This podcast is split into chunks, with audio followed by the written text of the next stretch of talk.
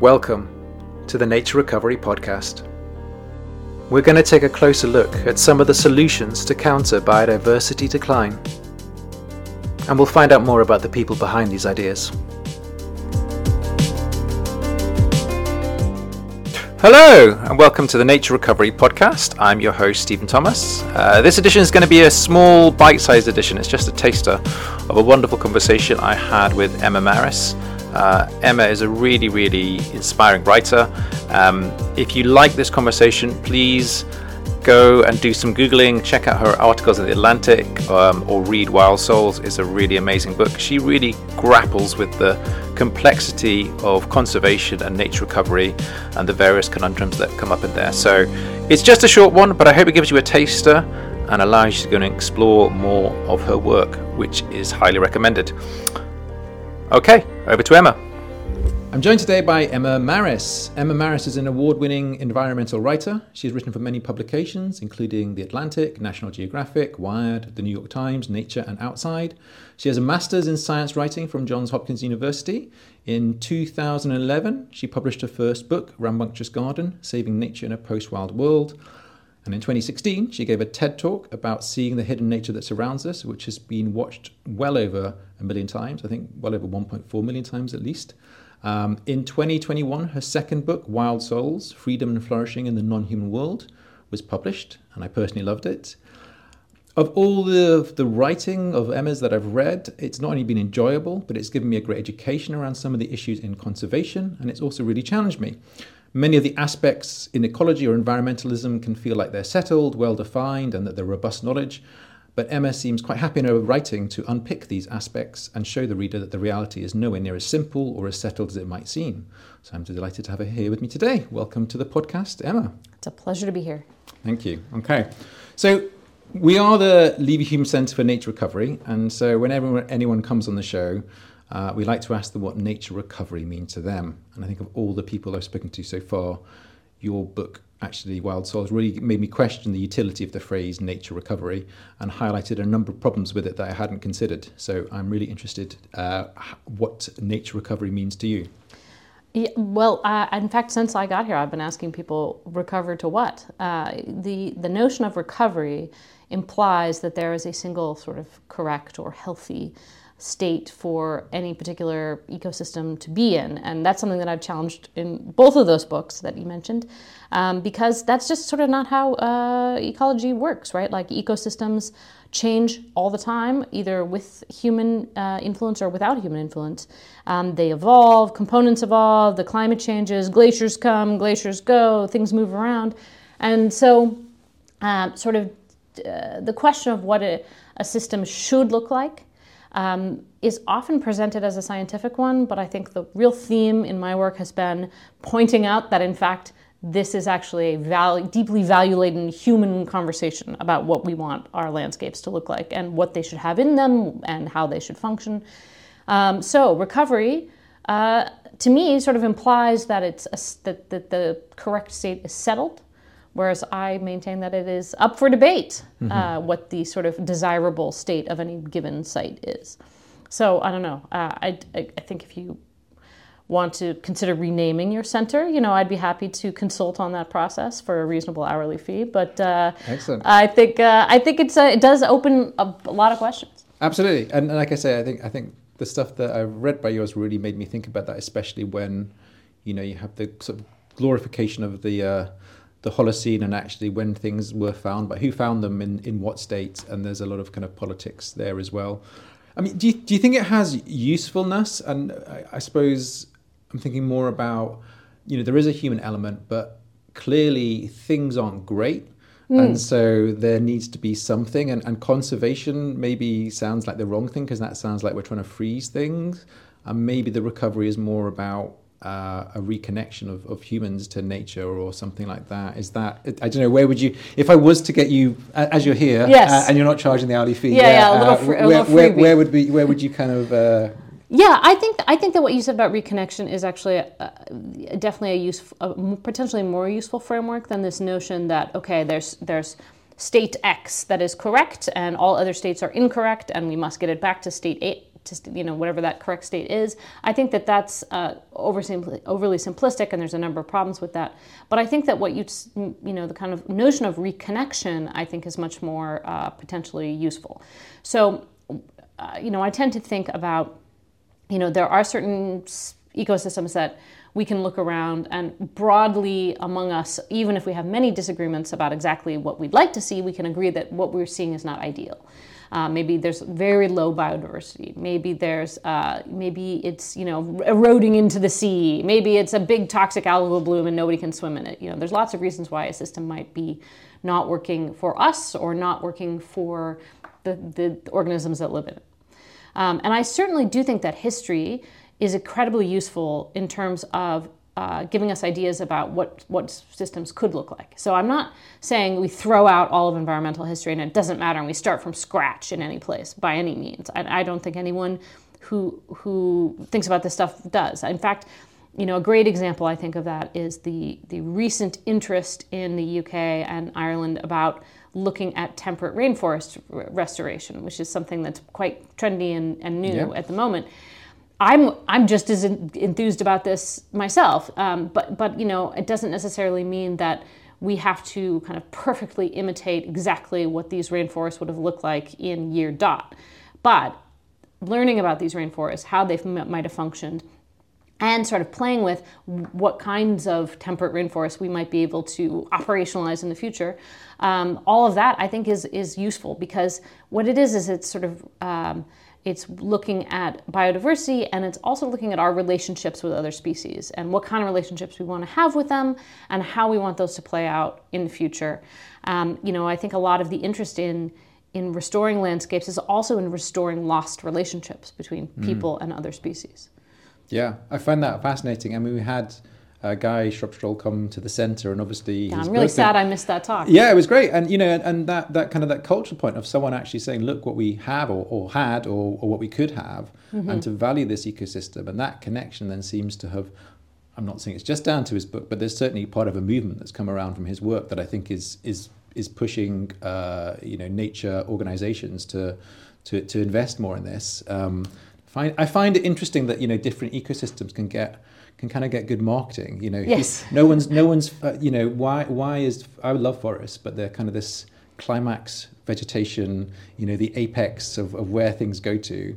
Um, but when I you know when you talk to people about scrubland and like nettles and we it just doesn't sound as appealing. But for biodiversity, they can be they can be fanta- fantastic. Yeah. yeah, I mean, and I think what's sort of just interesting to think about in a in a place. Uh, you know, like the UK, is that a given site could have multiple potential valuable future states. You know, mm. you might have some place that you could either envision as returning to some kind of temperate rainforest state, or you could imagine it as some kind of mosaic grassland, you know, uh, tree park-like thing with grazers.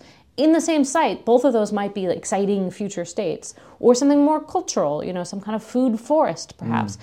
And and sort of picking the future of, of a particular given site is, is a complicated process. There's not a single right answer necessarily. Yeah, yeah, and, and certainly when it comes to the financing, that's one of the controversies of you know biodiversity net gain is it doesn't it doesn't consider the potential of a site. You know, the, the we kind of the way it's measured in terms of uh, biodiversity is is very static and habitat based. But anyway, I want to go on to my next question, uh, which is so about your book Wild Souls. It's been called Thoughtful, Insightful, Wise um, and that it contains a groundbreaking and provocative new vision for our relationships with and responsibilities to the planet's wild animals.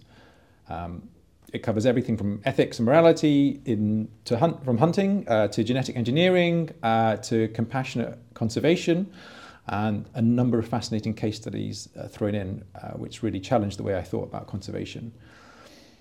Um, writing a book is not something that anyone does lightly. So I'm interested really in what was the inspiration for writing it. And given that your writing definitely changed a number of my preconceptions, and I can see my thoughts changing as I was reading it, but also I love the fact that there's some quite open moments of self reflection within the book where we get to follow your own thought processes. So, you know, did you come into it with quite a fixed, okay, this is what I'm going to write about, this is the point, or did writing it change your views on the relationship of humans with the natural world?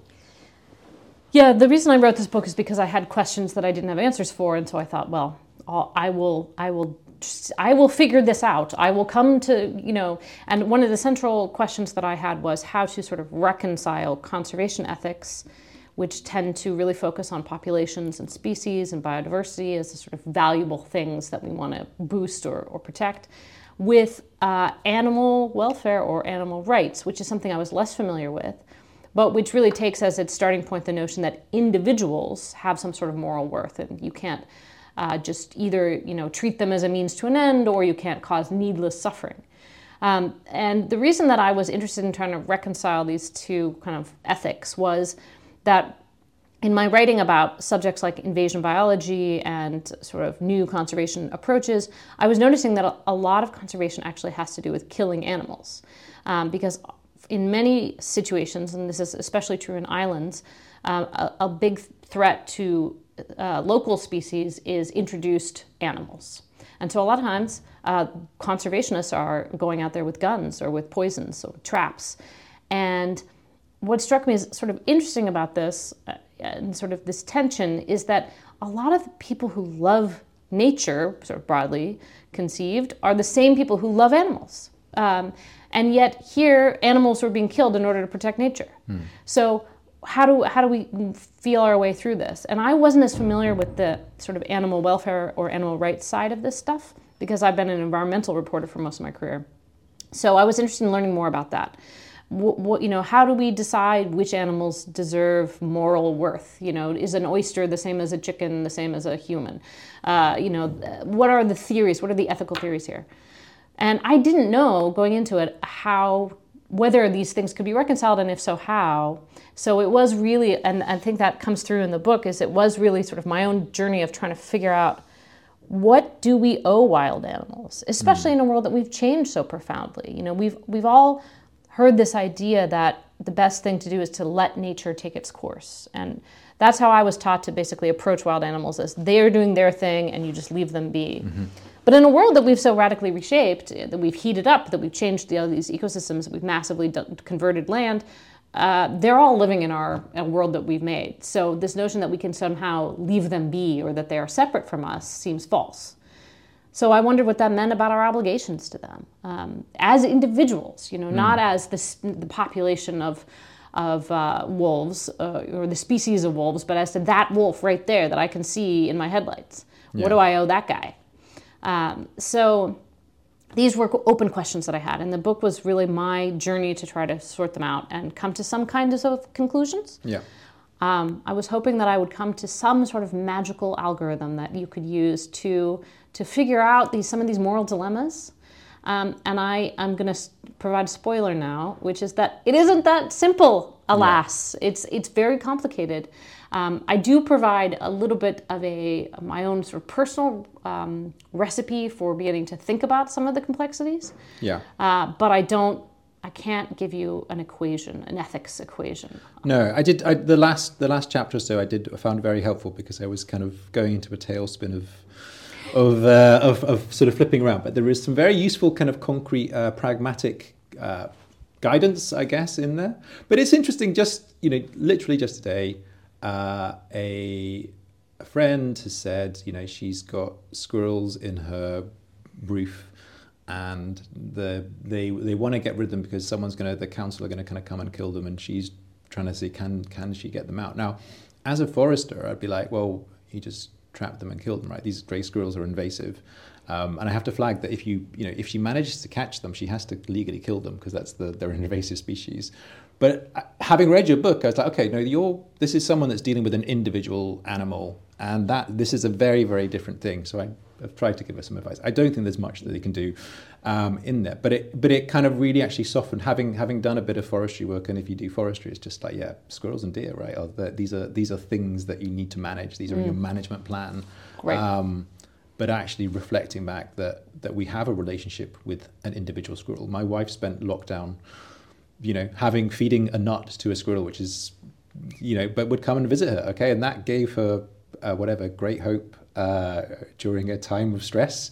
Um, yeah, many other factors going on there. Um, I think she preferred the squirrel to me at some points, but it's, but it, yeah, yeah, those those those individual relationships are, are sometimes, you know, more powerful than our species. I, I don't relate to to wolves, but um, I can remember experiences with an individual animal much more than I have any relationship with the with the welfare of a species of that animal. So, um, and I think those can actually spur.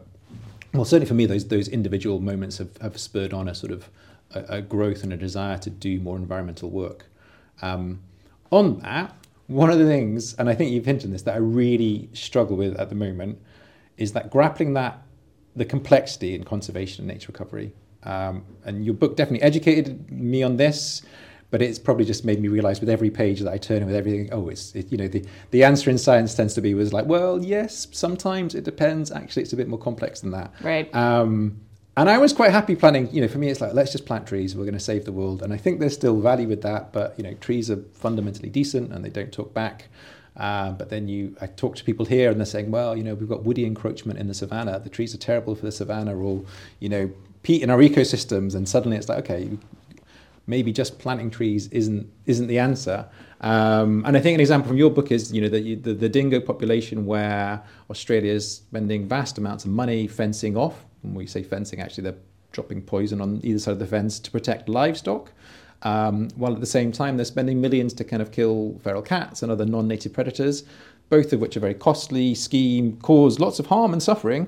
Um, and some of the people you, you, you, kind of you would talk to in the book raise the point that actually if you let the dingoes go free, they would kill the cats and kind of the ecosystem would evolve and things would start to be kept in check. Not everyone agrees with that, but it's actually there's no simple way of uh, defining who is right and who is wrong and what's best without kind of just going, well, let's try it and see what happens.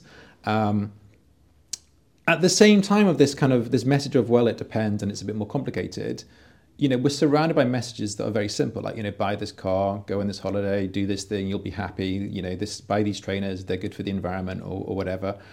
Uh, and so the you know the, the narrative of science I think is sometimes driven out by that narrative of like no it is this simple you just buy this thing you'll be happy drink a coke you'll be fine it's uh, so how do you balance that um, those those sort of com- the complex narrative versus the simple narrative and also against the fact that to me the most powerful thing I feel a lot is you know we are running out of time.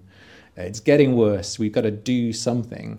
Um, and and you know the, the status quo is bad and, and, something should change. And sort of um, more and more I, I realize that remaining calm is quite a good thing. But there is a narrative of like you know we are in a time of crisis which which I, I, can, I can agree with certainly when it comes to looking at kind of biodiversity numbers. Um, and yeah so how do you grapple with the concept of wanting to do the right thing for nature when the right thing is not simple and especially against this backdrop of we need to act because time is running out Great question. I, I sort of feel like uh, it's actually more complicated than that. Could, you know, I, am always searching for um, arguments that you could fit on a t shirt. And like that actually is the right answer a lot of times. And you can fit it on a t shirt. It's mm. actually more complicated than that. You know, yeah. it, it, it is often the take home message of the stuff that I write. Um, and I, you know, I think that as much as it might be tempting to try to simplify environmental narratives so that they can compete in the marketplace of ideas with these simple narratives that you mentioned that from coming from a sort of ca- capitalistic place. I think that's the wrong move because I think we, we just have to acknowledge the complexity here. And people aren't as stupid as we think uh, or as people think. Uh, people can handle complexity. You know, mm-hmm. people are interested in complexity. Um, these, these kind of complex conundrums about we know whether uh, certain animals should be controlled so that other populations can thrive, and where should you have trees and where should you have grasslands, are, are stuff that people can grapple with in, in a meaningful way. So that was just an excerpt from a lovely conversation I had with Emma. Um, hopefully, we'll hear more from her throughout the series. Uh, we've got some great guests coming up next. We're going to be talking um, about ash dieback, and we're going to be talking about the social sciences within conservation. Um, as ever, please write in with any suggestions for guests, topics, or questions. If you want to find out more about nature recovery from a certain angle, uh, we have some amazing experts here, and we'd love to get them on the show to talk to you. Um, but this show is for you, so please write in. It's uh, nature recovery at ouce.ox.ac.uk. We'd love to hear from you. Just mark your email with podcast as the title, and we'll address it on the show. All right, thanks, and have a great week. You've been listening to the Nature Recovery Podcast with me, Stephen Thomas. Please don't forget to subscribe wherever you get your podcasts. And if you can, please consider leaving us a review, as it will really help other people to find us. Also, why not consider sharing this episode with someone you know? You never know, you might get them interested in the wonderful field of nature recovery. If you want to find out more about the activities of the Leverhulme Centre for Nature Recovery, you can find us on Twitter at Nature Recovery, or you can visit our website for more information. That's www.naturerecovery.ox.ac.uk. Thanks so much for listening.